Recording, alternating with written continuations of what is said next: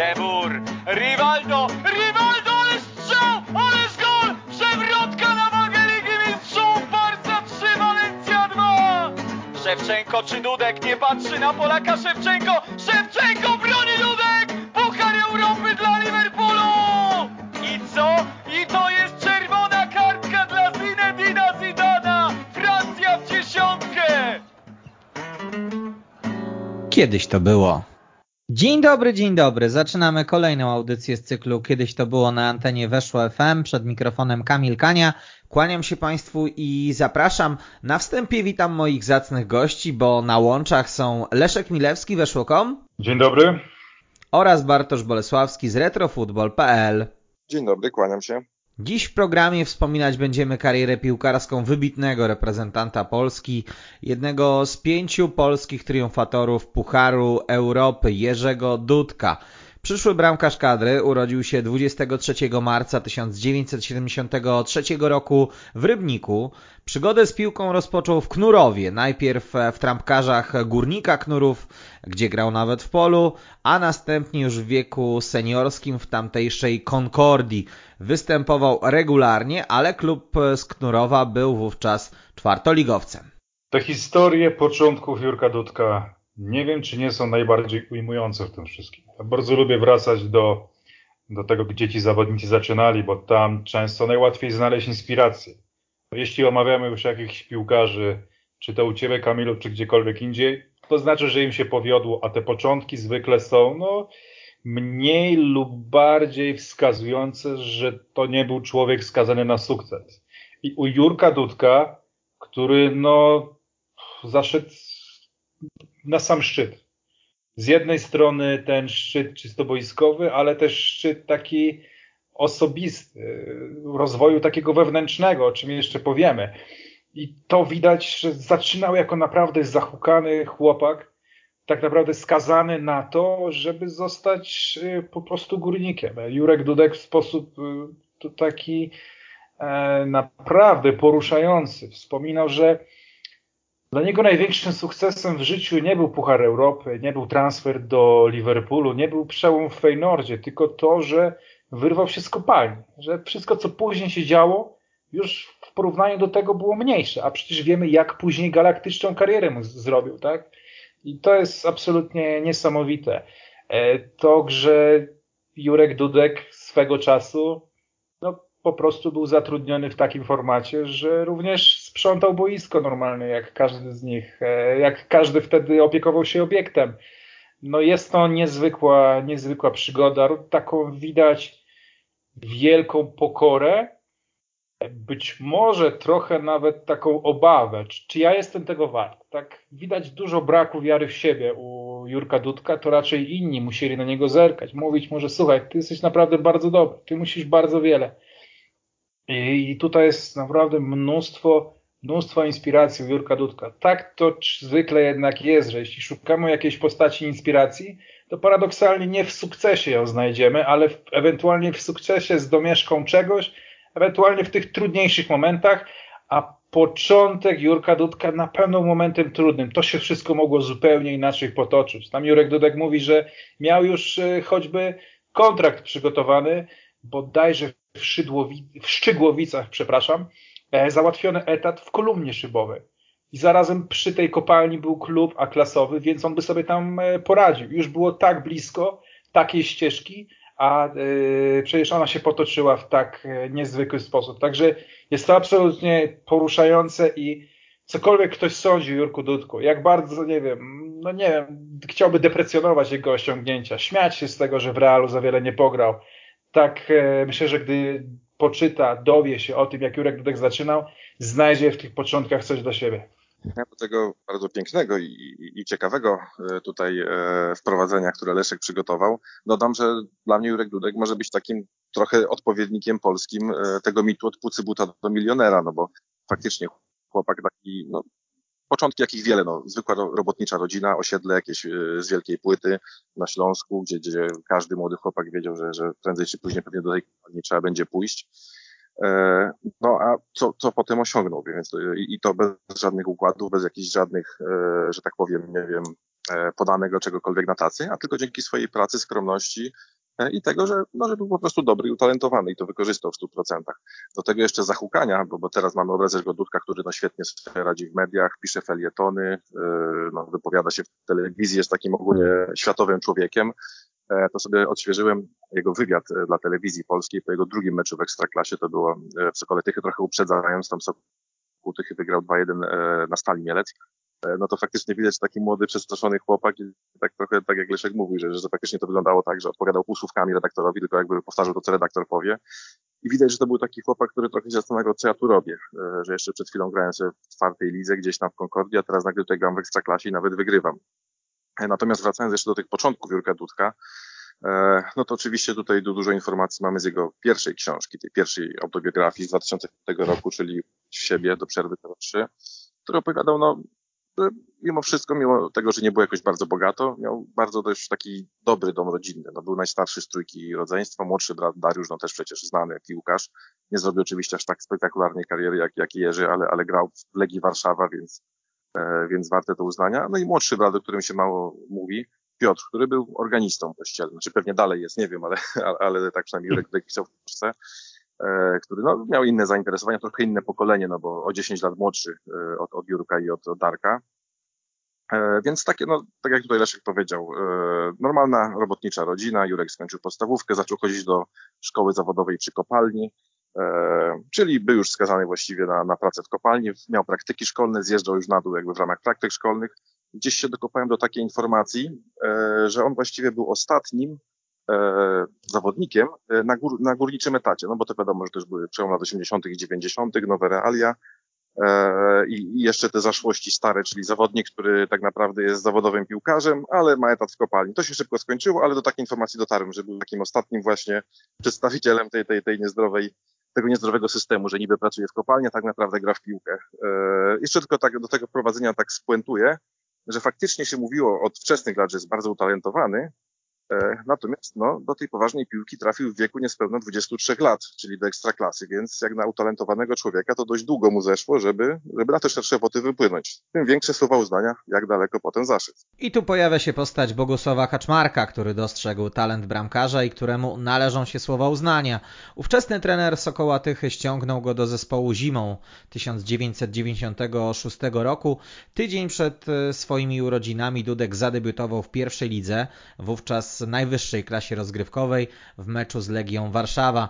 Pierwsze zwycięstwo odniósł na urodziny już w następnej kolejce, kiedy Sokół pokonał drużynę Stali Mielec. Dudek zagrał 15 meczów, a 6 z nich zakończył z czystym kątem. Nie było to na pewno najgorsze wejście do ligi.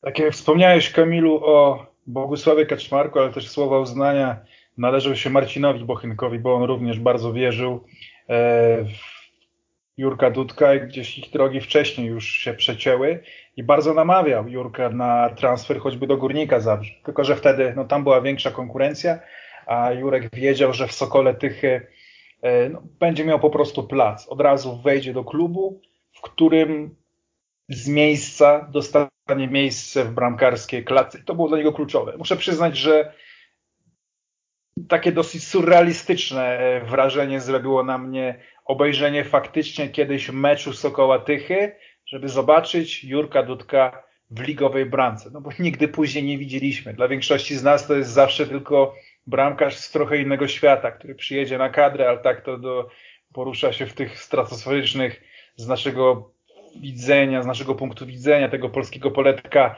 wysokościach. E, I rzeczywiście obejrzałem sobie 45 minut. Faktycznie ten talent był jakby dostrzegalny. E, no, no, oczywiście, jak się zna później jego losy, to się troszeczkę dorabia teoria, ale naprawdę bronił znakomicie, przynajmniej w tym meczu, który wybrałem, e, żeby zobaczyć. I cóż, trzeba też odnotować to, jak faktycznie szybko się to wszystko potoczyło, a także znowu jak dużą rolę odebrał, no teraz trudno to nazwać jak, czy przypadek, czy odpowiednie kontakty. Jurek Dudek na pewno znalazł się w odpowiednim miejscu, w odpowiednim czasie.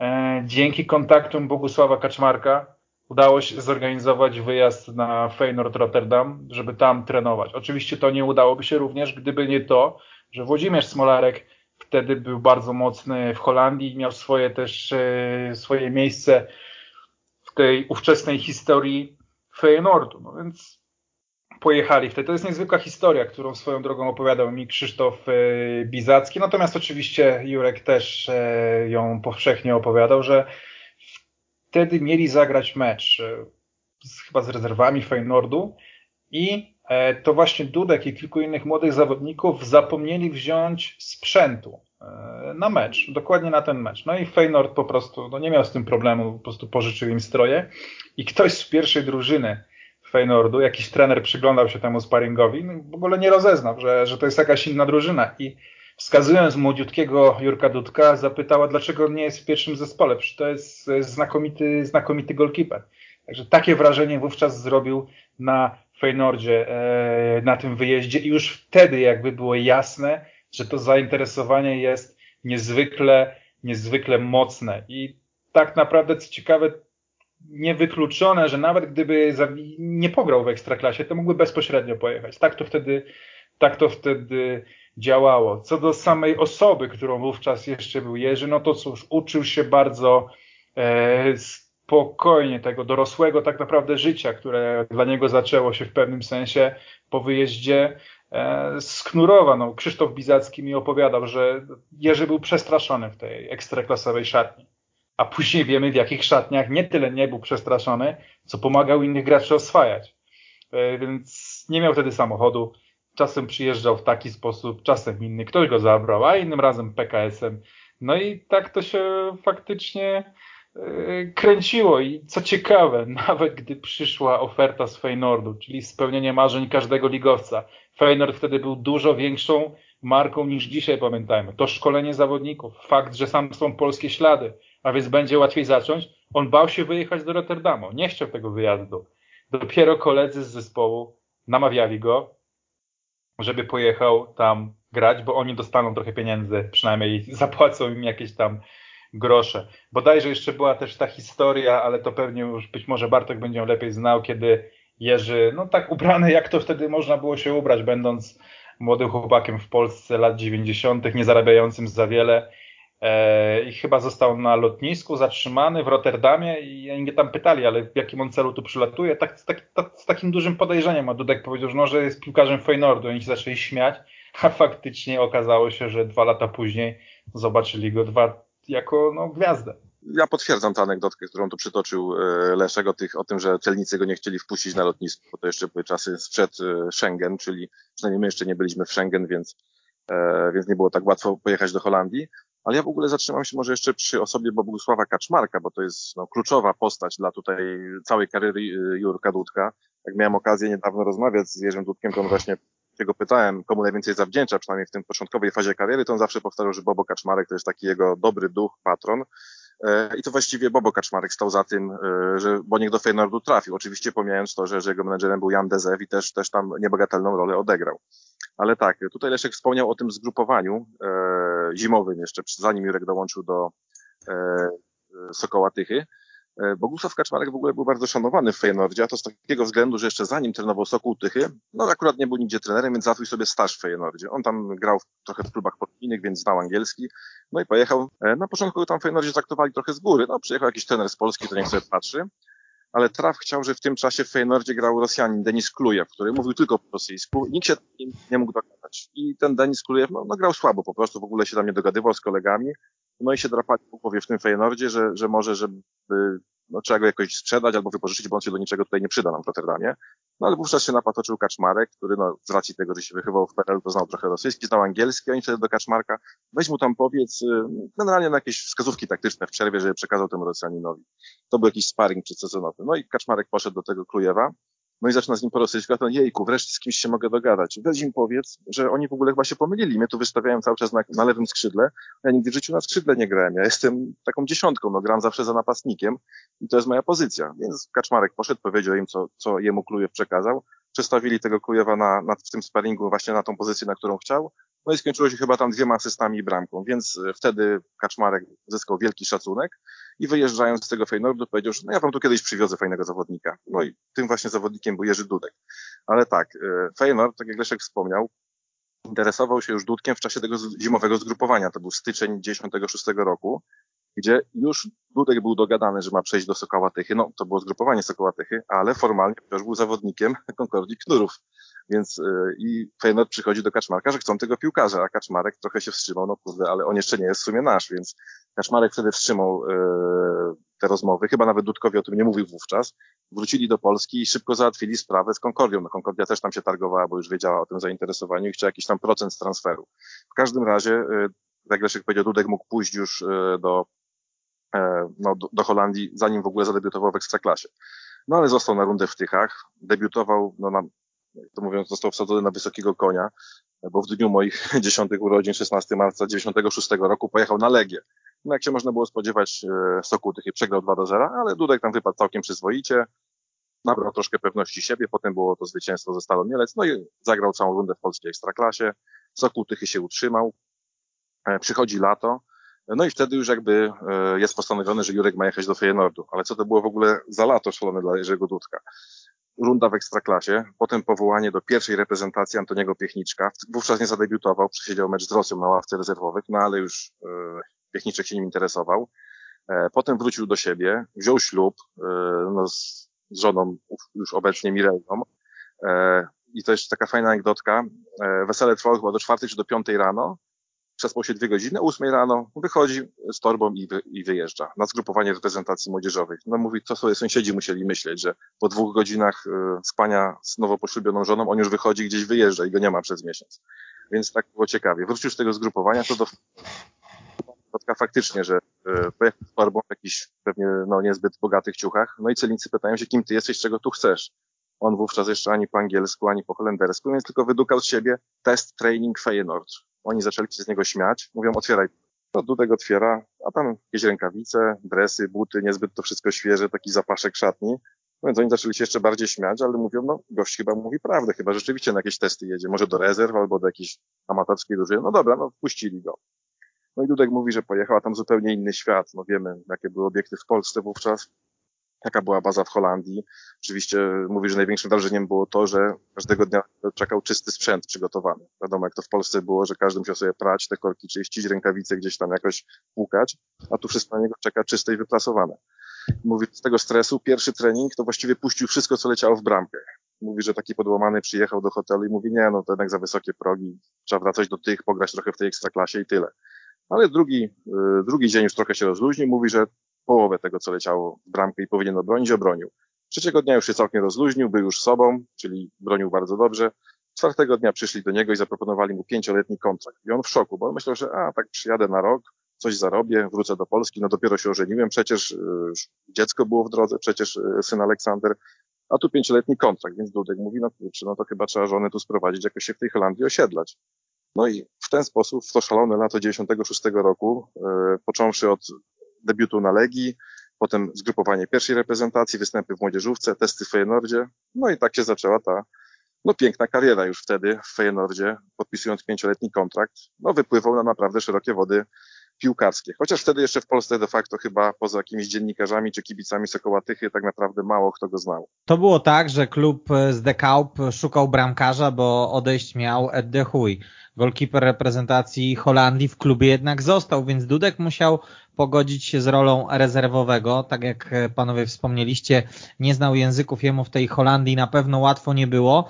Natomiast wskoczył do gry w sezonie 1997-98, kiedy De Huy odszedł do Chelsea, no i tego miejsca w bramce to nie oddał przez kilka kolejnych lat. Znaczy, to, to jest yy, chyba takie szczęście, tak naprawdę to, co się zdarzyło z Dechujem, które w pierwszej chwili nie wyglądało na szczęście, bo jednak musiał przesiedzieć cały sezon, tak naprawdę gdzieś tam oglądać to wszystko z oddali. Ale myślę, że to było jednak idealne na oswojenie się z tym wszystkim. Być może gdyby od razu pojawiła się, pojawiły się mecze, pojawiła się presja e, i w to wszystko dołożyć tą aklimatyzację w innym kraju, a wówczas jakby ta Holandia była dalej niż, e, niż jest dzisiaj od Polski, można tak powiedzieć trochę metaforycznie. no to mogłoby być ciężko, być może by się spalił, być może od razu pojawiłaby się krytyka, być może kibice uznaliby, że to absurd, że jakiś Dudek z Polski dostaje tak dużą szansę. A tak, to co nawet zwrócił uwagę Bartek, tak, on na treningach mierzył się też z fantastycznymi zawodnikami. Z jednymi z najlepszych e, w Holandii, a wówczas być jednym z najlepszych z Holandii oznaczało też jednych z najlepszych w Europie. Więc miał doskonałe przetarcie, miał wsparcie znakomitego bramkarza. To wszystko zaowocowało. Myślę, że gdyby za szybko e, gdzieś tam posłano go do boju, no to mogło to wyglądać różnie. Natomiast w ten sposób to jakby okazało się idealną ścieżką. Dlatego też, gdy polski piłkarz wyjeżdża, nawet ostatnio mamy sporo przykładów, gdy polski piłkarz wyjeżdża za granicę i jednak w pierwszych miesiącach nie gra, no to cóż, oczywiście czasami to nie gra już w ogóle, ale mamy kilka fajnych przykładów, kiedy on po prostu tego potrzebuje. Tak najlepszym jest dla mnie Janek Bednarek, gdzie też. Duży transfer, y, duże oczekiwania, pierwsze miesiące tak naprawdę nic, a później się to, to się fajnie po prostu rozkręciło i Jurek też jest takim przykładem, oczywiście absolutnie spektakularnym, no bo myślę, że szybko sobie zyskał e, również swoją historią całą trybuny d'ekip niezwykle wymagające, niezwykle żywiołowe. No bo to był chłopak tak naprawdę znikąd.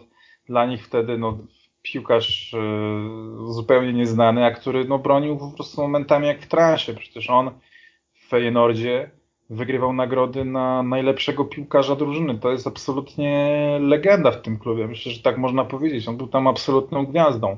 Zastanawiające jest natomiast, jak faktycznie to się jakby nie przebijało mimo wszystko do tej polskiej świadomości. My tego tą karierę śledziliśmy nawet nie przez szybę, ale gdzieś tam przez jakieś, no można powiedzieć, przez informacje telegramu. Tak? Czy to jest sport telegram, czy należy potraktować to dosłownie. I to jakby nie wybrzmiały nigdy te sukcesy Jurka Dudka w Feynordzie z taką wielką mocą, a myślę, że to było naprawdę coś, e, coś spektakularnego.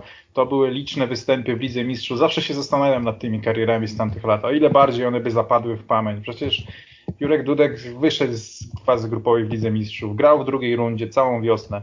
To było mnóstwo wspaniałych spektakli, które w pewnym sensie są utracone dla polskiego kibica. Oczywiście jestem przekonany, że są kibice, którzy gdzieś te mecze załapali, ale one nie były tak masowe jak to uniwersalne wspomnienie Jacka Krzymówka strzelającego bramkę Realowi e, Madryt. Także szkoda, trochę szkoda, że te najlepsze mecze Feynordu, choćby właśnie w pucharach e, i z Dudkiem w roli głównej, no nie mają już szans jak być odzyskane dla polskiego futbolu, dla polskiej świadomości piłkarskiej.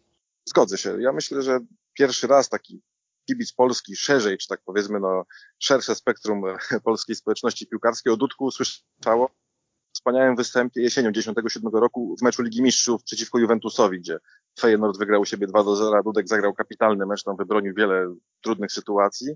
E, no i po prostu był jednym z bohaterów tego meczu i doprowadził do zwycięstwa. Ale zanim doszło do tego spektakularnego zwycięstwa z Juventusem, no Dudek przeszedł długą drogę e, w tejże Holandii. Ja się tutaj w pełni zgadzam z Leszkiem, że e, bardzo dobrze, że nie grał w tym pierwszym sezonie, bo on by się tam mógł spalić. On nawet jak zaczynał ten drugi sezon już być podstawowym bramkarzem, też miał bardzo trudne początki. Trafił zresztą na Eda Dechuja, który był w życiowej formie. Jerzy Dudek mówił mi, że nawet wtedy pojawiła się dyskusja w Holandii, to było przed Mistrzostwami Świata 98 roku we Francji, kto powinien być pierwszym bramkarzem reprezentacji Holandii, Edwin van der Sar czy właśnie Ed Dechuj. No, dla mnie z perspektywy czasu to niewyobrażalne, bo, bo Van der Sar był takim fachowcem, że przez ten czas jego kariery to sobie nie wyobrażałem innego bramkarza w Holandii, ale wówczas ponoć w Holandii dyskutowano, czy może ten Dechuj nie byłby lepszy. E, więc trafił na naprawdę kapitalny okres e, Eda Dechuja. No i to było bardzo dobre, że przez ten rok mógł z nim trenować, mógł mu się przyglądać. Wspomnijmy, że trenerem e, Feyenoordu był wtedy Ari Han, czyli dwukrotny wicemistrz świata, więc też wielka postać piłki nożnej. Jak to Jerzy Dudego nie mówił, taki trochę filozof piłkarski, który tak dużo o futbolu mówił i pięknie. Nauczył się tego holenderskiego.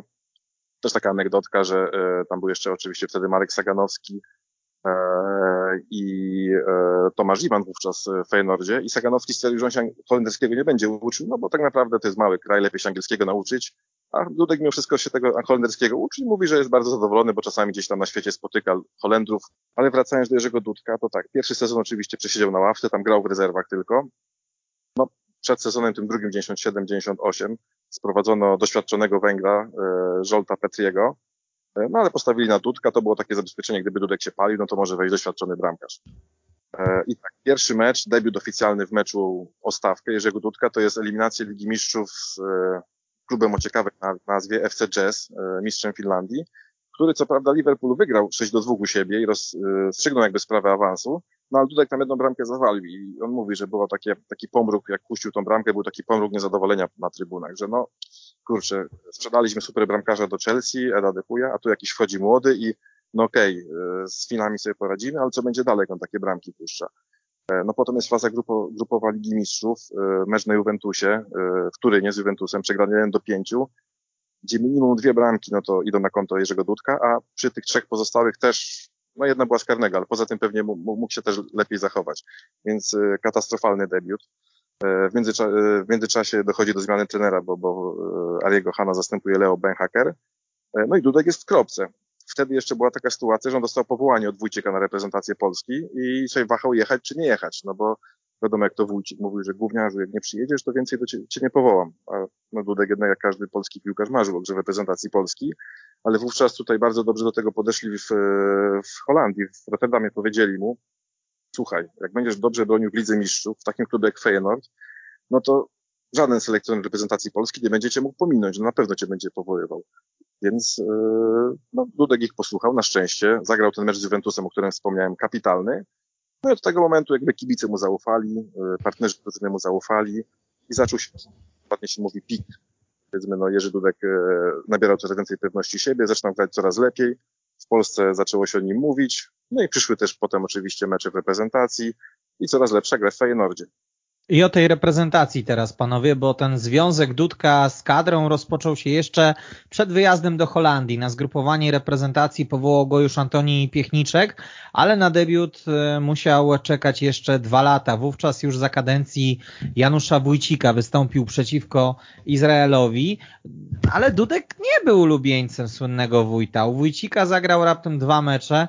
No, znacznie wyższe notowania u selekcjonera miał chociażby Adam Matysek. To jest legendarna już, chyba jedna z bardziej wytartych anegdot środowiskowych, w ramach której Wójcik przed meczem z Hiszpanią nie, miał, nie mógł się zdecydować na kogo postawić, na Matyska czy na Dudka. Jeden i drugi jakby sportowo e, bronili się w klubach, Matysek pewnie troszeczkę mniej, no ale to też był wtedy bardzo dobry bramkarz, e, bardzo ceniony w Bundeslidze. E, no i cóż, tuż przed meczem, ja tak postanowił rozstrzygnąć dylemat w taki sposób, że obaj stanęli na środku pokoju i Dudek i Matysek, a w pewnym momencie Wójcik prowadząc monolog, że jutro ważny mecz, że trzeba uważać na to, po prostu na nich krzyknął i, i sprawdził, który na to bardziej nerwowo zareagował. To Dudek e, bardziej zareagował na takie krzyknięcia jak z podstawówki, takie bu i w tym momencie szansę otrzymał Matysek. Myślę, że kto jak kto, ale Janusz Wójcik charakterologicznie no, podchodził bardzo mocno do, do swoich. In, inaczej. No. Charakter odgrywał niezwykle istotną rolę u Janusza Wójcika. To jest myślę, że jedna z cech podstawowych, którymi się kierował przy wyborze zawodników, przy wyborze kadry. Musiał mieć ludzi, którzy nadawali na tych samych falach. No i no, jak znamy Janusza Wójcika, jak znamy Jerzego Dudka, no, no faktycznie tu, tutaj czegoś nie było. Nie, nie dziwi nas jakby, że tej chemii tak za bardzo, za bardzo nie było. No i cóż, też pamiętajmy, że gdyby Jerzy Dudek zagrał w tych meczach e, za Janusza Wójcika, no nie wiem, czy by uratował. Nie wiem, czy, czy akurat, powiedzmy to szczerze, że nie bramka była problemem reprezentacji Polski w tamtych eliminacjach. Bronił przede wszystkim Matysek. Trudno powiedzieć, żeby któryś mecz szczególnie, nie wiem, e, zawalił, czy, czy w jakikolwiek inny sposób nie pomógł drużynie. Czy Dudek by to uratował? Nie wiem, ponieważ oczywiście był wtedy w, być może w najlepszej formie nawet w karierze. To był ten czas szczytowy jego Feynordu, ale no wciąż uważam, że to, to nie musiało być e, tak, że on by przeważył te szale na naszą korzyść. Co więcej, pamiętajmy, że on dostał rzeczywiście szansę z Izraelem, no tak dosyć wcześnie, jak na kadencję mm, Janusza Wójcika i wtedy faktycznie się bardzo spalił. Inna sprawa, że trochę właśnie wciskano tego Dudka przez prasę. Januszowi Wójcikowi. No i on tutaj tak sprawdził tego Dudka. Dudek chyba zawalił przy jednej z bramek i trochę się ten temat skończył. Natomiast no, to też było wygodne w pewnym sensie dla Wójcika. E, no bo co innego, gdy bramkarz popełni błąd, a co innego, gdy później no, po takim jednym zgrupowaniu całkowicie z niego tak naprawdę na niemal resztę przygody z reprezentacją rezygnuje. No, trener ma prawo dobierać zawodników pod swój, e, według swojego klucza. Myślę, że choć Dudek mógł wtedy zagrać więcej, tak biorąc pod uwagę dobrą konkurencję i dobrą postawę Matyska, nie była to jakaś szalona kontrowersja. No ja się zgadzam. E, wtedy no, mieliśmy Matyska, który był w bardzo dobrej formie i, e, i po prostu bronił dobrze. No, trzeba też wspomnieć jeszcze Kazimierza Sidorczuka, który, który też e, wtedy trzymał formę całkiem niezłą, mimo że tam mu się wypomina tę bramkę ze Szwecją, co Lundberg strzelił. Znaczy bardziej się wypomina oczywiście Brzęczkowi, który te, za tym Lundbergiem, Lundbergiem biegł i nie, nie, był w stanie go powstrzymać przez pół boiska. No ale ma, mówiło się, że Sidorczuk też mógł to obronić ale pomijając e, tę sytuację, Sidorczuk też był dobrym bramkarzem, też grał w Lidze Mistrzów ze Szturmem Graz, więc, więc to, że Matysek i Sidorczuk wtedy rywalizowali o miejsce e, w bramce, no to, a Dudek był takim trzecim, no to, no to, to jakoś specjalnie nie oburzało. Też, tak jak wspomniałem, to ten zgrzyt na początku, czyli to, że Dudek nie przyjechał e, na towarzyski mecz chyba z Litwą, o ile dobrze pamiętam, bo wtedy miał problemy, żeby tutaj jakby ugruntować swoją pozycję w Feyenoordzie. No, Janusz Wójcik chyba był dość pamiętliwym człowiekiem i jeżeli ktoś, że tak powiem, mu się nie podporządkował, zwłaszcza jakiś młody, e, no to być może to pamiętał i, i nie chciał stawiać na Dudka.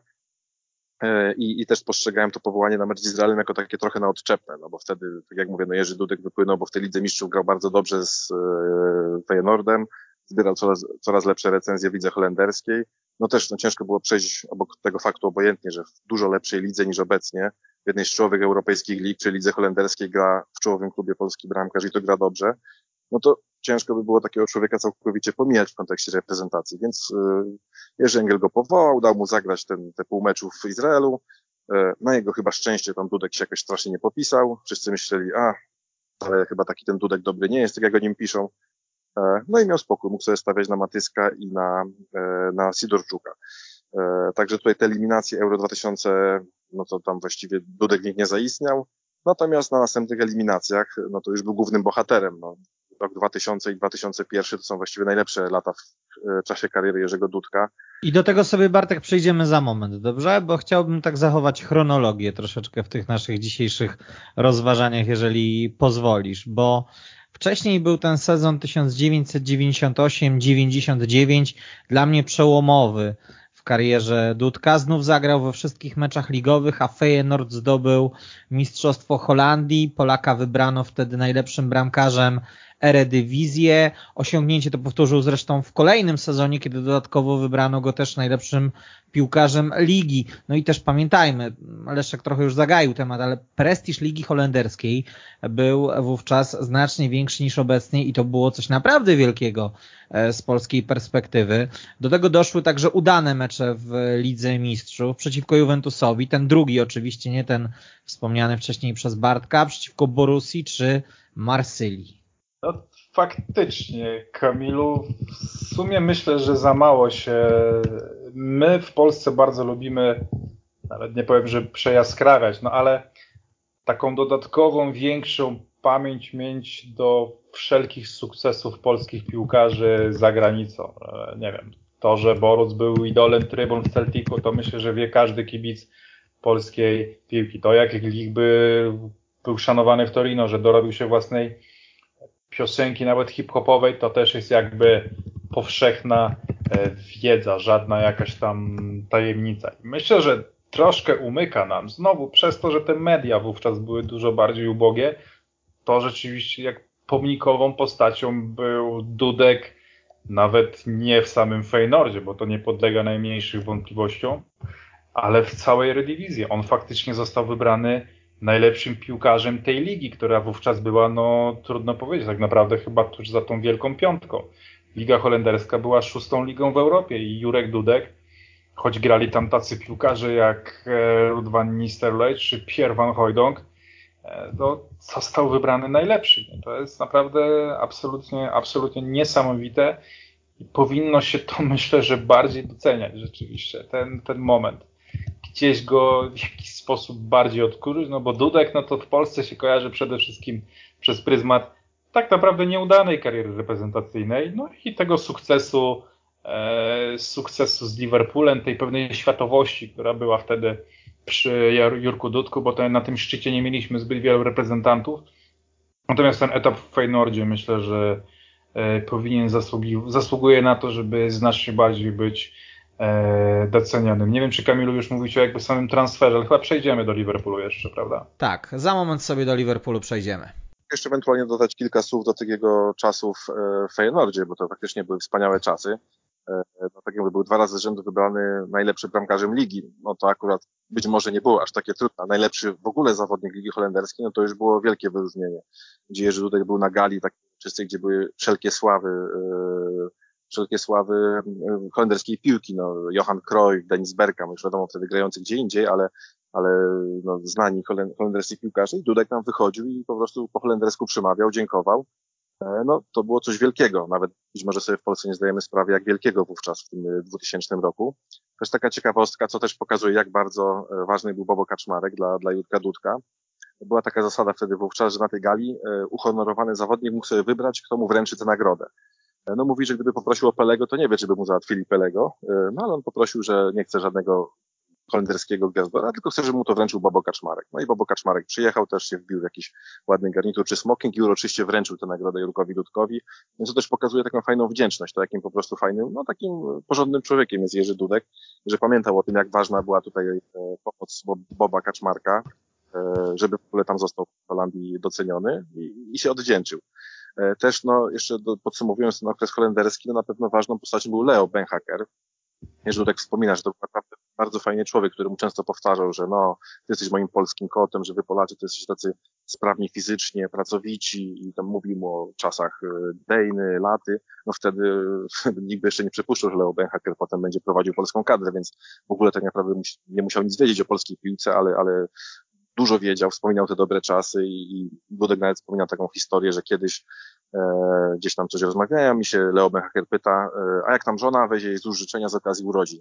A jeżeli tutaj, kurde, no rzeczywiście, moja żona ma urodziny dzisiaj, nie? I tak właśnie e, mówi, że to było niesamowite, że taki no, wielki trener i wielka postać holenderskiej piłki, no bo za Ben, ben Hackera trzeba za kogoś takiego uznać, e, no, interesował się takimi przyziemnymi sprawami, wiedział, że akurat dzisiaj żony ma Mirella, urodzina Dudka i, i taki był no, po prostu też fajnym człowiekiem i też e, budował tą pewność siebie, Jerzego Dudka. Tam jeszcze potem doszedł do Liverpool, do Feyenoordu taki Frank Zettebier chyba, on się nazywał, bramkarz holenderski i Dudek mówił, że strasznie pewny siebie, straszny megaloman, który mówił, że jest najlepszy na świecie i, e, i będzie tutaj bronił i tego Polaczka po prostu gdzieś tam odstawi na boczny tor. E, a nie, a Ben Hacker e, twardo stawiał na Dudka, jakby budował jego pewność siebie i też ten Zetebir potem bronił, jak Dudek odszedł, no ale dopóki Dudek był w Feyenoordzie, to musiał jakby zaprzyjaźnić się z ławką rezerwowych. Więc tutaj, no też oprócz tego, że Dudek to po prostu jest pracowity i, i porządny człowiek, też trafił na fajnych ludzi, którzy mu pomogli w tym Feyenoordzie zaistnieć. I, I do dzisiaj on i kibiców, i ludzi stamtąd wspomina bardzo dobrze i, i zawsze tam bardzo chętnie jeździ. Więc faktycznie myślę, że powiedzenie, że Jerzy Dudek jest legendą Feyenoordu, e, nie jest na wyrost. Jerzy Dudek, który nie cieszył się zaufaniem Janusza Wójcika, został namaszczony na pierwszego bramkarza reprezentacji Jerzego Engela. Przez pierwszy rok, kiedy był zdrowy, grał w podstawowym składzie. Dopiero w marcu 2001 roku na słynnym Ulewal w Oslo Engel postawił na Adama Matyska, ale ten doznał kontuzji i przez ostatnie 25 minut w bramce stał już Dudek. Spisał się dobrze i więcej zmian w bramce selekcjoner już nie uskuteczniał. U Engela opuścił jedno spotkanie o punkty. To był ten mecz ze Stanami Zjednoczonymi na zakończenie Mistrzostw e, Świata w Korei i Japonii. Przypomniałem sobie na potrzeby tego naszego dzisiejszego spotkania bramki Koreańczyków i Portugalczyków, które puszczał Dudek. Mamy tam gole w krótki róg, jak pierwsza bramka dla Korei, czy jeden z goli Paulety. Przy drugim golu dla Korei miał piłkę na rękach, ale mimo interwencji ona trafiła do bramki. Może nie był winowajcą tych porażek, ale śmiało możemy powiedzieć, że te mecze mu nie wyszły, tym bardziej, że to właśnie od niego, piłkarza Liverpoolu, cenionego w Europie, oczekiwaliśmy, że nie zawiedzie. Nawet Engel na kilka miesięcy przed mundialem miał takie spotkanie, na którym promował swoją książkę i mówił wówczas tak, no może piłkarze poza Dudkiem nie są obecnie w najwyższej formie, tak więc nawet selekcjoner na bramkarza liczył wtedy bardzo mocno. No tak, i trzeba przyznać, że Dudek y, jakby zapracował sobie na to zaufanie Jerzego Engela również występami w kadrze, ponieważ wiele można powiedzieć złego o pierwszych miesiącach kadencji e, Jerzego Engela. To rzeczywiście były fatalne spotkania, ale mecz Francja-Polska, rozgrywany wtedy jeszcze we Francji, gdzie Francuzi byli mistrzami świata, byli drużyną zmierzającą po mistrzostwo Europy niedługo, tak? I mamy pełny skład, Deschamps, Zidane, Djorkaefy,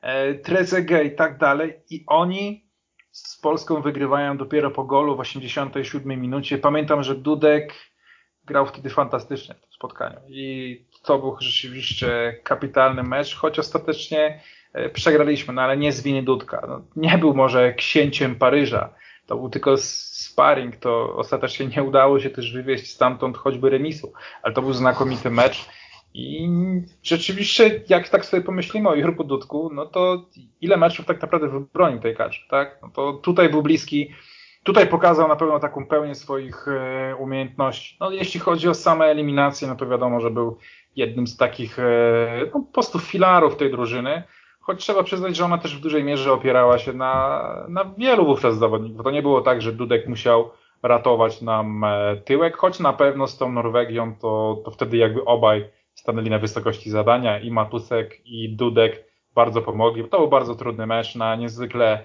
zmrożonej murawie, na pewno takie warunki dla bramkarza to jest dodatkowy poziom trudności, no bo każda interwencja jest okupiona, no nie wiem, bólem, ryzykiem, więc tutaj wielki szacunek dla obu golkiperów. Trzeba przyznać, że naprawdę konkurencja wtedy była bardzo mocna. No jeśli chodzi o finały, no, no to trzeba powiedzieć jasno, że Jerzy Dudek był jednym z największych rozczarowań e, w reprezentacji Polski, jednym z największych przegranych tego turnieju.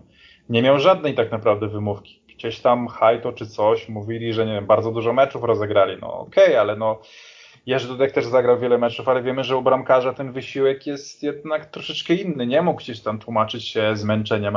Nie, tak naprawdę zszedł poniżej poziomu. No to, że zakasował go pod względem y, formy na takiej imprezie Radosław Majdan w skali mundialu postać zupełnie anonimowa, no jest wielką porażką Jerzego Dudka. I na pewno jeśli spojrzeć na jego naprawdę piękną karierę, to ten Mundial 2002 jest y, jedną z większych czarnych plam.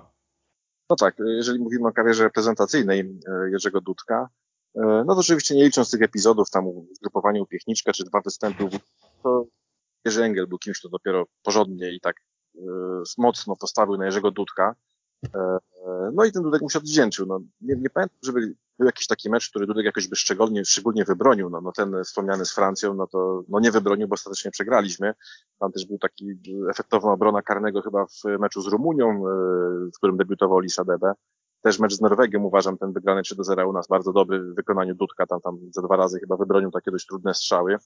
E, to było tuż po podpisaniu kontraktu z Liverpoolem, więc tych eliminacjach e, Mistrzostw Świata 2002 roku Dudek może nie miał jakichś takich spektakularnych meczów, jak nie wiem, no właśnie jak tenże Woźniak w Paryżu, ale był bardzo silnym punktem, nie popełniał błędów. E, też taki no, heroiczny niemal występ w, w tym Oslo, bo to był w ogóle, no co to był za mecz, no wtedy pamiętam, że chyba tydzień przed, e, jak trwało zgrupowanie, co tydzień w przeglądzie sportowym były dywagacje, czy, czy Dudek, czy Matysek. Dudek jest osobowym bramkarzem tej reprezentacji i, i świetnie gra w Feyenoordzie, ale Matysek też jest w świetnej formie. Kapitalnie gra w Bundeslidze, no takie były E, rozważania, kto powinien wejść. Ostatecznie e, postawiono na Matyska. No i bronił bardzo dobrze. Ale tutaj kontuzja, no, kontuzja, która właściwie zakończyła karierę Matyska, bo tak sobie ten bark wówczas e, pozrywał, że, już nigdy do siebie tak naprawdę nie doszedł. I na Mistrzostwo Świata pojechał tak naprawdę za zasługi na wakacje, no ale to jakby inny temat. No ale kontuzja Matyska, tam jeszcze z tą kontuzją już z tym barkiem przetrąconym jeszcze chyba obronił że dwa strzały. Wchodzi Dudek, pierwsza interwencja i chyba John Kerry go tam mocno przetrącił. Dudek leży, się zwija, no i chyba zaczęły się narady, kto ma wejść, no bo trzeciego bramkarza nie ma, chyba Kałużny był tam e, przewidziany do tego, że w razie czego ubierze bluzę i wejdzie na bramkę, no ale ten Dudek jakoś dostał ten, e, w tym meczu do końca, puścił jedną bramkę, ale poza tym obronił wiele strzałów, no a potem taki trochę dziwny gol z niczego e, Bartosza Karwana, gdzie Norwegowie zapomnieli o kryciu, no i wygraliśmy tę możliwość no, się z Leszkiem, no, no nie ma się to czarować, no ciężko mieć inną opinię, no. E, przed Mistrzostwami Świata, jak był ten balonik pompowany, to się mówiło, że Polska to jest taka solidna reprezentacja, gdzie jest wielu takich solidnych piłkarzy europejskiego poziomu, plus dwie gwiazdy. Oczywiście Olisa Debe i Dudek. Jeszcze Dudek był wtedy po pierwszym bardzo dobrym sezonie w Liverpoolu, więc oczekiwano wiele. No a tutaj tak, no z Koreą obydwie bramki właściwie, może nie jakieś wielkie babole, ale na jego konto, no strzał w krótki róg i potem piłka, którą powinien po prostu przenieść E, z Portugalią też jedna bramka na jego konto, przy pozostałych nie pomógł. I pamiętam taki wywiad, już nie wiem, czy to było całkiem po mistrzostwach, czy po meczu z Portugalią, gdzież było wiadomo, że, że odpadliśmy. I no kurde, trochę nie wyszły te mistrzostwa. No kurde, mogłem chyba lepiej obronić. I to też pokazuje jakby no, cały urok Jerzego Dudka, że no on jakby zdawał sobie sprawę, że zawalił, e, nie wyszło jakichś wytłumaczeń, że to takie kurde, takie pokazywać. To jest taki no fajny facet, który po prostu jest skromny. No chciał, nie wyszło mu, co zrobić. Także nawet jakoś tam tak się może przychodzi trochę na porządku, y, do porządku dziennego nad tym jego słabym występem y, w Korei. No bo w sumie Dudek jest, jest, tak fajnym człowiekiem, że ciężko go winić. No, no to jakby nie chciał bardzo dobrze, ale mu nie wyszło. Ale z czysto sportowego punktu widzenia to pełna zgoda, że e, może po prostu zawalił te mistrzostwa. Nie? E, inni zawodnicy też nie dojechali, więc, e, więc, więc skończyło się jak skończyło. E, no i co tu dużo mówić, już, już na taki dobry poziom z tych eliminacji e, Mundialu 2002 Jerzy Dudek chyba nigdy w reprezentacji nie wszedł, bo potem się już coraz częściej zdarzały niestety takie dość, dość proste błędy w reprezentacji. Padła już ta nazwa Liverpool, to właśnie klub z czerwonej części miasta Beatlesów latem 2001 roku wyłożył w przeliczeniu 7,5 miliona euro i pozyskał Polaka. W tym samym okresie na Enfield e, trafił także Chris Kirkland, 20-latek z Coventry City, uchodził za bramkarską przyszłość reprezentacji Anglii, ale Gerard Ulie postawił na naszego rodaka. Naszego rodaka, którym poza Liverpoolem ponoć interesowały się też bardzo duże europejskie marki, jak chociażby Barcelona. Ukoronowaniem tego lepszego okresu w Liverpoolu dla Dudka był oczywiście legendarny występ w Stambule w finale Ligi Mistrzów. Tak jest, ta Barcelona rzeczywiście miała sens o tyle, że wtedy to połączenie holendersko-katalońskie było niezwykle mocne. Ono ogółem jest mocne, ale w tamtym czasie było tym bardziej jakby żywotne. I jestem przekonany, że gdzieś ten temat też był poważnie rozgrywany, no ale cóż, no Liverpool, no to wspaniały klub, wielka firma, jedna z największych w futbolu, a zarazem jednak pamiętam, że była taka obawa w Polsce, że no fajnie, biorą tego Jurka Dudka, najlepszy piłkarz Redivizję, a wiadomo, że Premier League, lub, Anglicy lubią się posilać w Redivizję, no ale wyciągają największą gwiazdę jednego, całej ligi, a zarazem sprowadzają Chrisa Kirklanda, czyli najbardziej obiecującego bramkarza angielskiego, młodego pokolenia w Anglii, gdzie troszeczkę już szukano zawodnika, który mógłby wejść powoli, e, no, tak walczyć o tą bluzę z numer jeden, to było troszeczkę ryzykowne. Inna sprawa, że trochę czasami zapominamy, że Jerzy Dudek wtedy to już był pod trzydziestkę, więc być może szykowali dla niego od początku rolę takiego mentora. Natomiast wiem, że też po prostu pamiętam to, że żyliśmy wtedy w Polsce trochę tą rywalizacją Kirkland-Dudek, e, zazwyczaj na korzyść Dudka w zasadzie przede wszystkim na korzyść Dudka. No, na początku dlatego, że no, pierwszy sezon w Liverpoolu no, miał taki jak w najlepszych czasach w Feynordzie. To był absolutnie fantastyczny piłkarz. Fantastycznie się wprowadził, bez żadnej potrzeby, nie wiem, mówienia, że to jest dużo bardziej fizyczna liga, bardziej wymagająca. Liverpool bodajże wtedy stracił najmniej bramek w całej lidze, a on był znowu gwiazdą, gwiazdą jednej z najlepszych lig świata. Natomiast w późniejszych czasach wiemy, że to było troszeczkę różnie z tym. E, szczególnie przez te niektóre, no faktycznie kompromitujące niektóre bramki, błędy e, Dudka. Natomiast Kirkland miał też słabe zdrowie. Nawet jak wskakiwał do tej klatki, to zwykle złapał na tyle szybko kontuzję, żeby Jurek znowu wrócił i prezentował się raczej lepiej niż gorzej. Natomiast ta bramka bodajże piłka, gdzie przepuścił ją pomiędzy nogami, Forlan strzelił, no czegoś takiego nie, nie widuje się zbyt często. Mamy bardzo mocną pozycję jako bramkarze w Anglii, ale trzeba przyznać, że nawet te nasze bramkarskie legendy no, w Anglii potrafiły zapisać niecodzienne karty, by wspomnieć Dudka, ale też bramkę Boruca, którą strzelił bramkarz biorąc pod, mówiąc o tym transferze e, z września, e, znaczy to był jeszcze sierpień oczywiście, 2001 e, roku do Liverpoolu, też transfer w niezłych okolicznościach, bo to zgrupowanie kadry, Dudek tam musiał prosić przed hiperważnym meczem z Norwegią, który musieliśmy wygrać, żeby móc po, polecieć na jeden dzień do Liverpoolu, tam przejść testy medyczne, podpisać kontrakt, na to się Engel zgodził, więc transfer w takich no dość szalonych okolicznościach. też już teraz nie jestem pewien, ale chyba kiedyś sprawdzałem, że za Kirklanda chyba wtedy więcej zapłacili, już w tej chwili nie jestem pewien, Liverpool I, i od początku była jakby taka narracja, że Jerzy Dudek jest bramkarzem na teraz, ma te dwa, trzy sezony tutaj zapewnić spokój w bramce Liverpoolu, a za te dwa, trzy lata wejdzie do bramki Chris Kirkland, który, który ma się na razie przyglądać i uczyć. E, tam nawet była taka fajna sytuacja, że ojciec Chrisa Kirklanda tak wierzył w niego, że chyba jak miał 10 lat, to postawił Bugmacherów e, ileś tam funtów, że syn zagra w reprezentacji. I wygrał, bo zagrał chyba jeden mecz reprezentacji, no ale tak jak Leszek wspomniał, nazywany czasami szklanym Chrisem, bo cały czas jakieś kontuzje łapał i no i nigdy tak naprawdę nie zaistniał w wielkim futbolu. Zresztą w ogóle, jeżeli chodzi o ten e, transfer Jerzego Dudka, no to wielkie firmy wchodziły w grę. No, o Barcelonie Leszek wspomniał. Ponoć też było zainteresowanie Realu Madryt, e, ale tam Leo Benhaker, który, który znał dobrze Madryt, bo tam trenował trzy lata, bardzo odradzał Dudkowi. Mówi, że nie, że tam nie idź, tam jeden błąd popełni, że tam cię zjedzą od razu, tam jest wielka presja, że to jeszcze może nie teraz. Generalnie, no, nie wiem na ile to zainteresowanie Realu było poważne, ale tutaj jakby po, po takich e, sugestiach e, Leo Benhakera Dudek w ogóle tego tematu nie podjął. Ponoć było też zainteresowanie Manchester United, no bo wiadomo, że tutaj e, miejsce w bramce osierocone przez Petera Schmeichela chciał zapełnić jakoś Alex Ferguson. I ponoć było zainteresowanie Dudkiem, E, ale Jerzy Dudek no, taką też zgrabną anegdotkę e, opisuje w swojej książce, że ponoć Ferguson powiedział nie, że on potrzebuje jednak większego bramkarza. No Jerzy Dudek tam 1,88 trochę za mały. Po czym kupił Fabiana Barteza 1,80 w kapeluszu. E, więc, więc to taka też anegdotka, którą bardzo lubię. No ale oczywiście tutaj najpoważniejszy był temat Arsenalu. No z Arsenalem to właściwie był już dogadany. Jerzy Dudek tam był, zwiedził cały ośrodek, stadion, zrobił sobie zdjęcie w bluzie Arsenalu. Wenger mówił, że no, ja cię chcę, będziesz u mnie pierwszym bramkarzem, tylko tam jeszcze załatwimy sprawę z Feyenoordem. No i Jerzy Dudek właśnie poleciał na wakacje, no i podczas tych wakacji się okazało, że tam się rozbiły te negocjacje, e, jakieś e, niesnaski finansowe między Feyenoordem i Arsenalem i do transferu nie doszło. I on wtedy wrócił bardzo rozżalony do Feyenoordu. On właściwie się pożegnał już z kibicami i z, z całym Rotterdamem właściwie w ostatnim meczu sezonu 2000-2001, a tu nagle trzeba wrócić i grać znowu w tej lidze holenderskiej.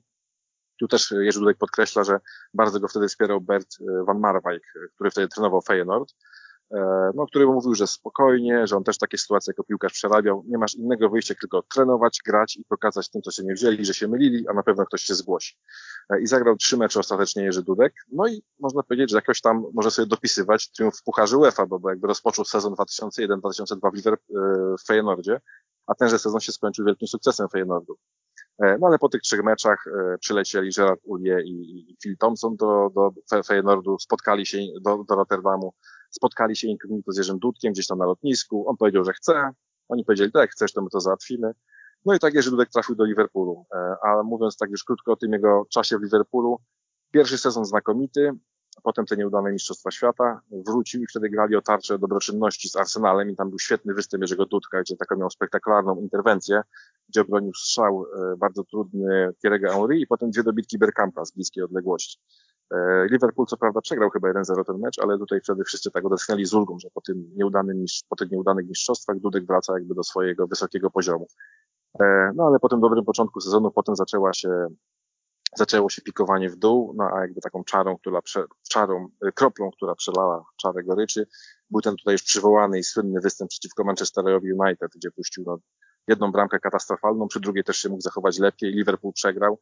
Biorąc pod uwagę, jak wielka jest rywalizacja na linii Liverpool i Manchester United, no to, no to to było jakby mało wybaczalne, że tak powiem, takie błędy. E, potem jeszcze Jerzy Dudek zagrał mecz w Pucharze Ligi bardzo dobry i od e, trzy dni później i uzyskał bardzo duże wsparcie kibiców, którzy śpiewali na jego cześć You Never Got Alone. E, natomiast od tego czasu, od czasu tego meczu z Manchesterem, tak naprawdę nigdy nie był tak stuprocentowo pierwszym bramkarzem Liverpoolu. Albo bronił, bo akurat kontuzjowany był Kirkland, czy tam potem Carson. I cały czas właściwie tego bramkarza szukano, aż znaleziono. Nie wiem, czy już teraz będziemy rozmawiać też o tym samym finale trochę szerzej. Bo ja mam przede wszystkim, no mecz wszyscy widzieliśmy. Wszyscy wiemy, jakie to było e, wspaniałe przeżycie. Dla tak naprawdę, dla wielu to pierwszy sukces tej miary z Polakiem w roli głównej. No, ta parada Szewczenki to już jest historia europejskiej piłki klubowej tak naprawdę. Więc e, absolutnie wspaniałe, wspaniałe osiągnięcie. No to, że nagrano później nawet piosenkę Dudek, Dudek Dance, to też już jest gdzieś jakaś historia, ale bardzo mnie poruszyła też ta anegdota, którą powiedział mi Jacek Krzynówek gdzie akurat każdy z piłkarzy Liverpoolu mógł zaprosić e, swoją rodzinę, no ale Mirella z jakiejś przyczyny nie mogła wtedy przyjechać. Jak się zgadali z Jackiem, że to Jacek to ty wpadnij, tak? No i przyjechał I Jacek Krzynówek wtedy normalnie po wygranym meczu, po zdobyciu Ligi Mistrzów przez Liverpool, balował raczej razem z LFC e, w tymże to hotelu. Co więcej, gdy już wszyscy piłkarze Liverpoolu się zwinęli, zostali ostatecznie sami Polacy, czyli Jacek Krzynówek, Jurek Dudek, Tadeusz Dąbrowski i według Jacka Krzynówka chyba Mateusz Borek. Nawet co więcej, ostatecznie e, spali w tych klubowych pokojach. Tadeusz Dąbrowski w pokoju z, z Dudkiem Jackiem Krzynówkiem. Dąbrowski zajął swoje łóżko, a w noc po finale Ligi Mistrzów Jurek Dudek Jacek Krzynówkę pomieścili się razem na jednym łóżku. E, także no, ten polski folklor gdzieś naprawdę był wtedy mocny ten polski ślad na tym finale, nie tylko w samym meczu, nie tylko w tym, że Jerzy Dudek był bohaterem finału i tych wspaniałych rzutów karnych, ale naprawdę taka polska impreza później. Piękna noc w Stambule, 25 maja 2005 rok. E, to właściwie można by cały program zrobić o samym tym meczu. E, ale bardzo fajnie o tym pisał z takiego punktu widzenia taktycznego e, Michael Cox w książce e, o, o taktyce w Premier League. No wiadomo, że trenerem był wtedy Rafa Benitez, który ma coś, co cechuje wszystkich trenerów, którzy nic nie osiągnęli jako piłkarz, czyli wielkie zaufanie do systemu i małe zaufanie do indywidualnych umiejętności piłkarzy. On tam oczywiście miał jakby no, hopla na punkcie tego, żeby jak, naj, jak najmniejsze odległości były między formacjami. Bramkę musiał grać wysoko, dlatego potem Dudek musiał odejść i przyszedł Pereira, no ale generalnie był takim człowiekiem, który ma system, y, despotą, każdy ma się dostosować, jak komu nie pasuje, no to niech nie gra. E, natomiast e, tutaj fajnie Cox to opisał, że wygrał po meczu, w którym wszystkie jego założenia wzięły w łeb. Był totalny bałagan na boisku, wszystko poszło nie tak. E, w przerwie meczu było takie zamieszanie w szatni Liverpoolu, że ponoć w pewnym momencie w pewnym momencie chyba było 12 zawodników wpisanych, że ma grać na boisku, bo ktoś miał wejść, a nikogo nie ściągnął. E, I też Dudek wprost przyznaje, że wychodząc na drugą połowę meczu, nie wiem jak inni piłkarze Liverpoolu pewnie podobnie, e, on tylko się, się modlił, żeby po prostu nie było więcej, żeby było 3-0, może jakąś jedną bramkę strzelą, żeby, żeby nie było wstydu i kompromitacji. No i tam oczywiście, że był ten słynny strzał Szewczenki, taki, taka bomba z rzutu wolnego, którą Mierzy Dudek pięknie obronił, no któraś jedna z pierwszych minut drugiej połowy. E, no i gdyby to wpadło, byłoby 4-0 i pozamiatane. Natomiast potem zaczęła się no, piękna remontada, słowo, którego chyba wówczas jeszcze nie, e, nie używano, ale tak to trzeba nazwać. E, no i wspaniała noc Jerzego Dudka. Co tu dużo mówić, no. To nie był cały w ogóle sezon nie był idealny w wykonaniu Jerzego Dudka, bo tam kilka błędów popełnił. Również w tym meczu to też nie był idealny występ, bo tam, tam była taka sytuacja, że jakąś dość prostą piłkę Jerzy Dudek puścił pod pachą i tam potem ktoś strzelał na pustą któryś z obrońców Liverpoolu wybił tą piłkę z linii bramkowej. E, to też chyba było przy stanie 1-3 czy jakoś tak, więc gdyby to wpadło, to też mogłoby być już po meczu. No ale dobry bramkarz to też taki, który ma szczęście. Jerzy Dudek miał kupę szczęścia w tym meczu. E, więc e, no, jakby są punkty zwrotne tego meczu, to to jest właśnie ta interwencja przy strzale z wolnego Szewczenki, gdzie, gdzie broni przy stanie 0-3 i Liverpool ciągle jest w grze, powiedzmy. No a potem to, o którym już wiele napisano i każdy to pewnie widział, ta niesamowita, ciężka w sumie do wytłumaczenia interwencja pod koniec dogrywki, gdzie Szewczenko chyba nawet jak spotkał Dudka w 2012 roku podczas Euro w Polsce i na Ukrainie, to się pytał, no że dobra, to, że mi obroniłeś karnego, no to okej, okay, zdarza się, wielu bramkarzy mi obroniło karnego, ale jak ty wyciągnąłeś to dobitkę? No przecież było trzy metry do bramki, huknąłem z całej siły w środek bramki, górą, ty leżałeś na, na ziemi i ona nie wpadła. Jak to się stało? Czyli e, 7 lat później Andrzej Szewczenko ciągle się głowi, jak Dudek obronił, Szczerze mi się wydaje, że e, Jerzy Dudek sam nie wie chyba, jak to obronił. No, w każdym razie obronił i, i chwała mu na to. Potem słynny Dudek Dance w karny, gdzie to właściwie było naśladowanie trochę Brusa Grobelara e, z finału w Romie w 84, w Rzymie z Romą w 84 roku, gdzie Jamie Carragher tam e, ponoć strasznie molestował Jerzego Dudka, żeby robił jakieś takie właśnie pajacowanie, bo to wytrąci z, z równowagi piłkarzy Milanu. Więc no, masa anegdotek jest wokół tego meczu. E, też ciekawe, że Jerzy Dudek oczywiście, jak się odkręcił po tym imprezowaniu po, e, po wielkim triumfie, no to musiał wracać do Polski i organizować komunię syna Aleksandra, bo, bo nawet tam e, napisał w swojej książce, że w maju, mniej więcej chyba gdzieś w tych dniach, po, po, jego syn Aleksander powinien iść do komunii, no ale powiedzmy wtedy, że ojciec miał trochę ważniejsze rzeczy na głowie, typu finał Ligi Mistrzów, więc e, ta komunia była w lipcu albo w sierpniu gdzieś pod Kielcami, bo stamtąd pochodzili e, rodzice żony Jerzego Dudka Mirelli. Więc to taki też fajny przeskok, że tu nagle Stambuł, triumf w Lidze Mistrzów, świętowanie z największymi gwiazdami angielskiej piłki. Potem trzeba gdzieś jechać pod Kielce i tutaj komunię syna zorganizować. Więc no, generalnie mówiąc z takiej mojej już prywatnej perspektywy, kapitalne wspomnienia. E, ten mecz, e, ten finał w Stambule mam nagrany ciągle na VHS-ie. Nie wiem, czy moje wideo jeszcze działa, bo dawno nie odtwarzałem, ale mam go na VHS-ie i nie skasuję, bo to jest kapitalna pamiątka. E, pamiętam też studio, w którym była chyba Agata Passent, no, wybitna publicystka, średnio związana z piłką nożną pewnie, ale, ale też tam była wyraźnie poruszona i bardzo zadowolona. No, legendarna noc dla polskiej piłki na pewno.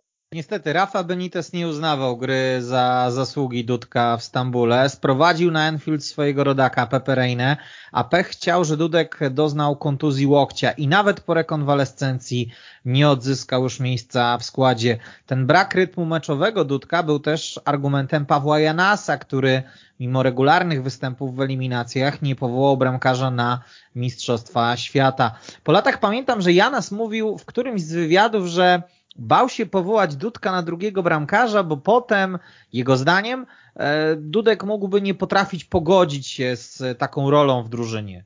To cóż, yy, trzeba przyznać jedno, że obie decyzje jakby się w pewnym sensie, znaczy nie w pewnym, tylko po prostu się broniły. Reina świetnie bronił. Boruc też był ostatnim z naszych e, jakichkolwiek problemów w 2006 roku, więc Dudek po prostu przegrał te rywalizacje, przegrał je uczciwie. Myślę, że nawet ten uraz, no już trzeba przyznać, że te błędy coraz częściej się zdarzały Jurkowi. To był taki trochę łabędzi śpiew, ostatni fajerwerk, ten, e, ten finał Ligi Mistrzów, więc nie wiem, czy tutaj są. Oczywiście najbardziej sławne stało się to, ale że Dudka nie wzięli na mundial, bo wtedy Dudek był najsłynniejszym polskim piłkarzem w Europie. I to jakby dziwiło całą Europę tak naprawdę. Natomiast wydaje mi się, że akurat jego brak powołania nie miał aż takiego znaczenia, bo faktycznie i tak byli wtedy lepsi, mieliśmy wtedy lepszych bramkarzy w lepszej formie, po prostu wschodzących. Z mojej perspektywy w ogóle wszystkie decyzje te kontrowersyjne Janasa dotyczące powołań w 2006 roku się obroniły. Znaczy być może Frankowski mógł wtedy jechać, może by się doszedł do siebie, coś by dał, no ale Dudek już y, nic wielkiego w futbolu nie osiągnął, tak prawdę mówiąc. To jest taki trochę chichot historii, to niego wielki mecz w Stambule był tak naprawdę ostatnim takim poważnym, naprawdę poważnym meczem w jego karierze. Przechodząc do reprezentacji, to tak, to, że ten, ta kontuzja łokcia była takim dobrym pretekstem, żeby wszedł Boruc na do bramki, a że wszedł i bronił dobrze, no to już Dudek y, y, mógłby być najwyżej dwójką.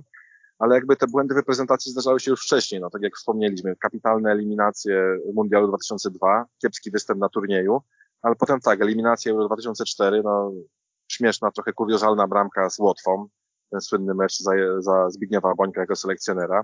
Potem ze Szwecją w meczu ostatniej szansy też tam chyba Dudek puścił jakąś taką dość śmieszną bramkę, gdzieś mu tam e, piłka za kołnierz wpadła z wolnego, taki lobik, e, już nie pamiętam dokładnie w tej chwili, ale też na pewno jedną bramkę jakby puścił, której nie powinien puścić. Więc te błędy się zdarzały, a jednocześnie nie było takiego meczu faktycznie, który, no nie wiem, e, tak jak nie wiem, Łukasz Fabiański ze Szwajcarią na Euro 2016, gdzie wiemy, że dzięki jakiejś konkretnej interwencji bramkarza czy kilku interwencjom ten mecz wygraliśmy. Dudek takiego meczu nie miał.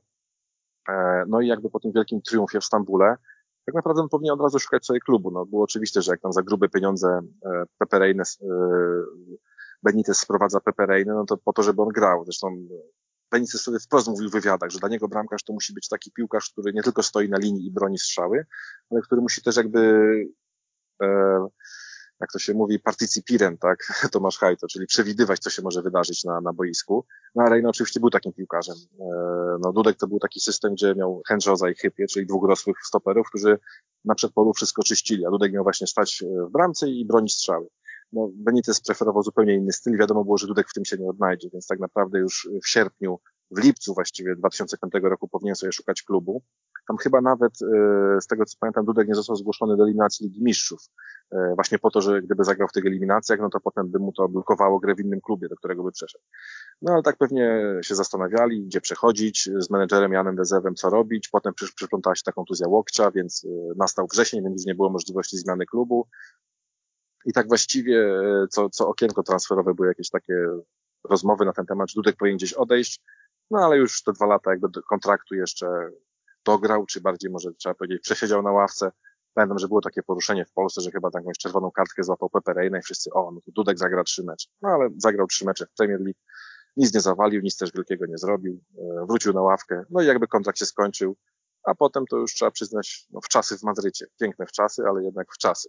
Sytuacja z Reyną i Benitezem nauczyła Dudka roli rezerwowego, no i to okazało się bardzo przydatne podczas tego kolejnego przystanku jego kariery. Latem 2007 roku Polak przeniósł się na Estadio Santiago Bernabeu, gdzie miał pełnić rolę zmiennika Ikera Casillasa. Spędził w Realu 4 lata, podczas których rozegrał łącznie 12 spotkań. Zaskarbił sobie szacunek m.in. Jose Mourinho. Był lubiany w madryckiej szatni, a na koniec koledzy przygotowali mu piękny, pożegnalny szpaler. E, tak jak Bartek powiedział, wakacje w Madrycie, no miejsce do życia bez wątpienia na ten ostatni okres kariery piłkarskiej znakomite. No jeśli chodzi o taki ostatni okres e, kariery piłkarskiej, no to naprawdę było wspaniałe. Wyobrażam sobie, nie wiem, że e, Jurek ostatnie lata spędza gdzieś, nie wiem, grając w lidze holenderskiej, w średnim klubie, a tak to naprawdę napisało coś wspaniałego. Poznał tą wspaniałą drużynę Realu od środka. Legendy futbolu prawdziwe. I okej, okay, jeszcze gdyby on tam był po prostu rezerwowym, jakimś tam więcej nieznaczącym, jakich przewijają się przez wielkie kluby całe tabuny, ale on naprawdę stał się mentorem dla tych wszystkich chłopaków. Stał się ikoną szatni. Ja pamiętam to święte oburzenie w Hiszpanii, gdy Jurkowi Dudkowi który rozegrał raptem kilka spotkań, cała drużyna robiła szparę. Gdy spojrzymy, jakie osoby tam stoją w szpalerze, to widzimy, jaką osobowością stał się Jurek. I o tym jakby jest moim zdaniem historia Jurka Dudka. E, to, co mówiliśmy na początku. Chłopak, który cieszył się przede wszystkim z tego, że wyszedł, że nie musiał iść do kopalni. Chłopak zahukany na treningach e, Sokoła Tychy. A tutaj największe gwiazdy, prawdziwi światowcy, ludzie wychowani do tego, przygotowani do tego, by być światowcami, gdzieś niesamowicie imponował ten Jerzy Dudek jako osoba, jako mentor. To jest coś pięknego naprawdę. Dlatego nigdy nie będę się, wiem, że niektórzy się podśmiewują, że on tam głównie, nie wiem, w aferze kartkowej brał udział, trochę Hiszpanie się podśmiewali, że jego jednym z obowiązków jest e, no, rozgrzewanie rękawic e, Ikerowi Casillasowi, ale no, tutaj jakby pokazał pełnię swojej osobowości. Rzeczywiście pozostał do końca z sobą, pamiętając o chłopakach z dawnych lat. Choćby Krzysztof Wizacki mówił, że Spokojnie przyjechał wtedy do Madrytu. Jurek cały czas o nim pamięta, przyjaźnią się od tamtych lat. Przejaźń zdała test i, i wtedy też na przykład przyjechał do Realu. Tak samo przywitał się z Benzemą, z, każdym, z każdą gwiazdą. Także Jurek wprowadzał tych, e, pamiętał, budował nowe przyjaźnie, był w tym wszystkim autentyczny i podziwiano go za to, jaką osobowość stworzył. Jeśli chodzi o taki schyłek kariery, to to był piękny schyłek kariery, czy złota jesień, można powiedzieć, Jerzego Dudka oprócz tej takiej tutaj wspaniałej relacji z tymi gwiazdami, czy, czy, czy z tymi piłkarzami ówczesnego Realu Madryt, ówczesnego wielkiego zawsze właściwie Realu Madryt, to też trzeba wspomnieć, że tam też byli wtedy młodzi Polacy, którzy, Kamil Glik na przykład, który tam w juniorach Realu Madryt gdzieś tam trenował, i też Jurek Dudek go zapraszał, wspierał, no też jakby nie zgrywał żadnej wielkiej gwiazdy, bo on tu się zna dobrze z Mourinho, z Cristiano Ronaldo czy z Benzemą, to tam junior powinien mu jakieś tam, nie wiem, buty za nim nosić, tylko tego Kamila Glika zapraszał do siebie, wspierał go, no i był takim fajnym starszym kolegą po prostu dla, dla Polaków, którzy w tym realu wtedy byli.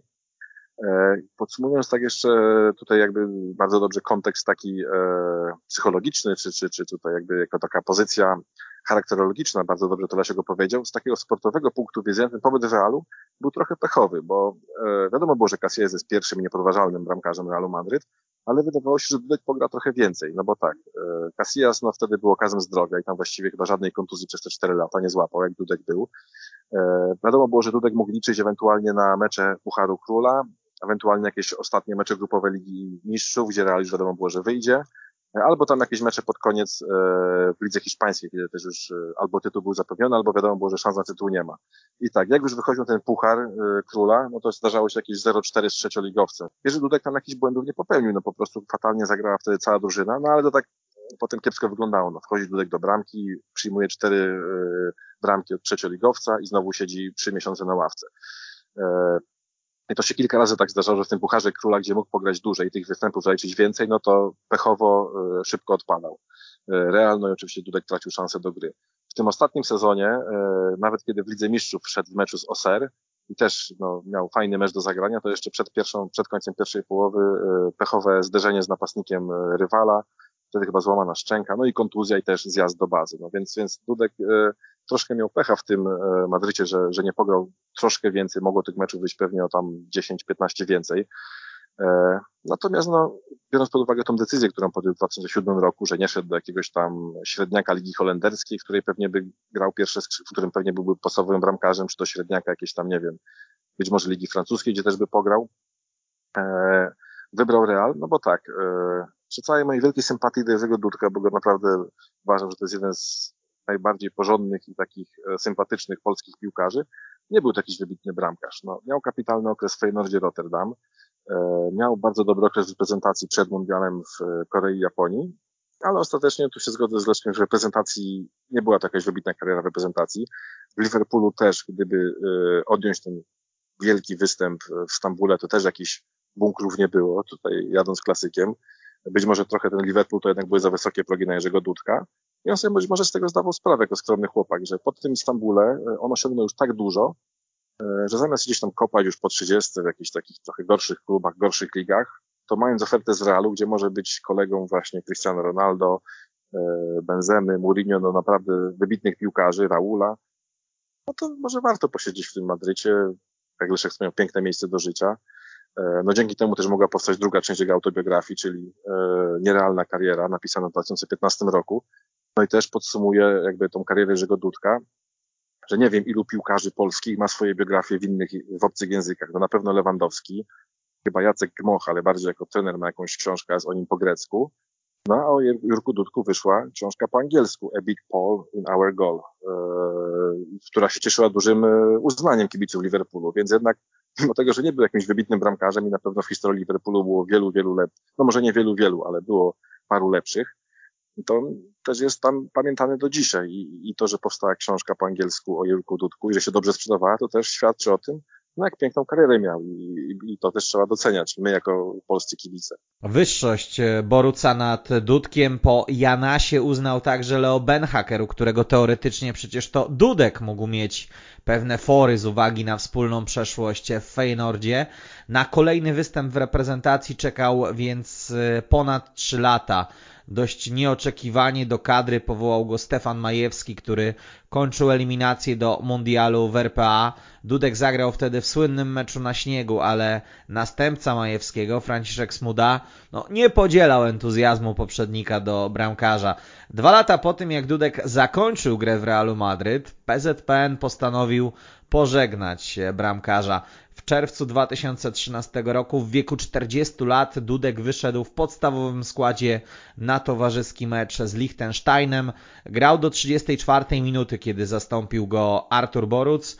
E, dzięki temu występowi wszedł do klubu wybitnego reprezentanta i stał się najstarszym reprezentantem Polski w całej historii. Nie wiem, czy to było potrzebne, jakby ten mecz pożegnalny z Liechtensteinem Gdyby Jerzy Dudek zapisał faktycznie jakąś niezwykłą e, historię w reprezentacji Polski, to tak, ale no jednak e, żyliśmy raczej dzięki niemu tymi sukcesami klubowymi, tym wspaniałym wieczorem w Stambule. W kadrze bardziej pamiętane są jednak jego porażki. No ale cóż, nie było to już jakąś gigantyczną kontrowersją z racji tego, że rywal był taki, a nie inny. Natomiast no, nie miałem poczucia, że nie, nie miałem powiedzmy łez w oczach, że żegnam Jerzego Dudka, bo pożegnał się z kadrą w znacznie bardziej tradycyjny sposób. Czyli po prostu przegrywając rywalizację z kolejnymi młodszymi bramkarzami. Pamiętajmy, że Jerzy Dudek też no, miał po prostu swoje lata już. To jest rocznik 73. On jadąc na mundial do Korei miał 29 lat. Nam się wydaje, że to gdzieś są jakieś początki dopiero Jerzego. Jeszcze tyle miało się wydarzyć. A już wtedy był zaawansowanym bardzo bramkarzem wiekowo teoretycznie, e, znaczy podchodząc ogólnie, e, według mnie powoływanie zawodników do reprezentacji polskich zawodników, którzy nie grają profesjonalnie w piłkę, no bo jakby w 2013 roku, kiedy grał swój ostatni mecz reprezentacji, Jerzy Dudek to już od dwóch lat w ogóle nie był piłkarzem, trzeba to sobie wprost powiedzieć, był bardziej golfistą niż piłkarzem. Ogólnie takie podejście uważam za niepoważne, że, że nie powinno się takich rzeczy robić. Ale Jerzy Dudek, no mówiąc tak po prostu, on jest tak fajnym gościem według mnie, że, że w jego przypadku nie miałem z tym aż takiego wielkiego problemu. Może też to był taki ukłon trochę w jego stronę, e, na raz, żeby jakby dobyć do tego klubu wybitnego reprezentanta i zaliczył ten 60. występ, a dwa, że ten jego no, przedostatni występ w reprezentacji, czyli ten mecz na pustym stadionie śląskim w Chorzowie ze Słowacją, przegrany 0 do 1 z, po samobójczej bramce Seweryna Gancarczyka w jakichś opadach śniegu, e, śnieg, deszcz, wilki jakieś, no po prostu to było tak smutne i ten mecz był tak kuriozalny, czy ze Stefanem Majewskim e, za sterami reprezentacji, że faktycznie warto było chyba dać temu Jerzemu pożegnać się w jakiś taki bardziej milszy sposób. Więc jakoś yy, nie mam aż tak wielkich pretensji do, do Bońka i do PZPN-u, że ten mecz z Liechtensteinem zorganizowali, że zagrał w tym meczu. No, myślę, że myślę, że może nie, że zasłużył na to, ale, ale, ale nic się wielkiego nie stało, że do takiego meczu doszło i do takiego pożegnania, e, że takie pożegnanie Jerzy Dudek miał. E, natomiast, e, mówiąc już ogólnie o karierze, no to faktycznie aż tak wiele tej reprezentacji Polski nie dał. No jednak będę pamiętał te lepsze chwile, czyli eliminację e, Mistrzostw Świata 2002, zwłaszcza te dwa mecze z Norwegią, bo i ten spektakularny, choć krótki występ w Oslo i dobry występ e, w Chorzowie, po którym było wielkie świętowanie. No, pierwszy za mojego życia awans na wielki turniej. Znaczy, przepraszam, e, miałem trzy miesiące w czasie Meksiko 86, no ale tego nie pamiętam. A to był taki pierwszy wyjazd reprezentacji Polski na wielki turniej za mojego życia, więc, no więc to będę miło wspominał i Jerzy Dudek jest jednym z bohaterów tego wspomnienia. To będzie miejsce, w którym postawimy sobie dzisiaj kropkę. Karierę Jerzego Dudka wspominali z Państwem i dla Państwa. Leszek Milewski, weszło.com. Dziękuję. Bartosz Bolesławski, retrofutbol.pl. Dziękuję serdecznie, pozdrawiam. I Kamil Kanie, ja także Państwu dziękuję, kłaniam się i mówię do usłyszenia. Kiedyś to było.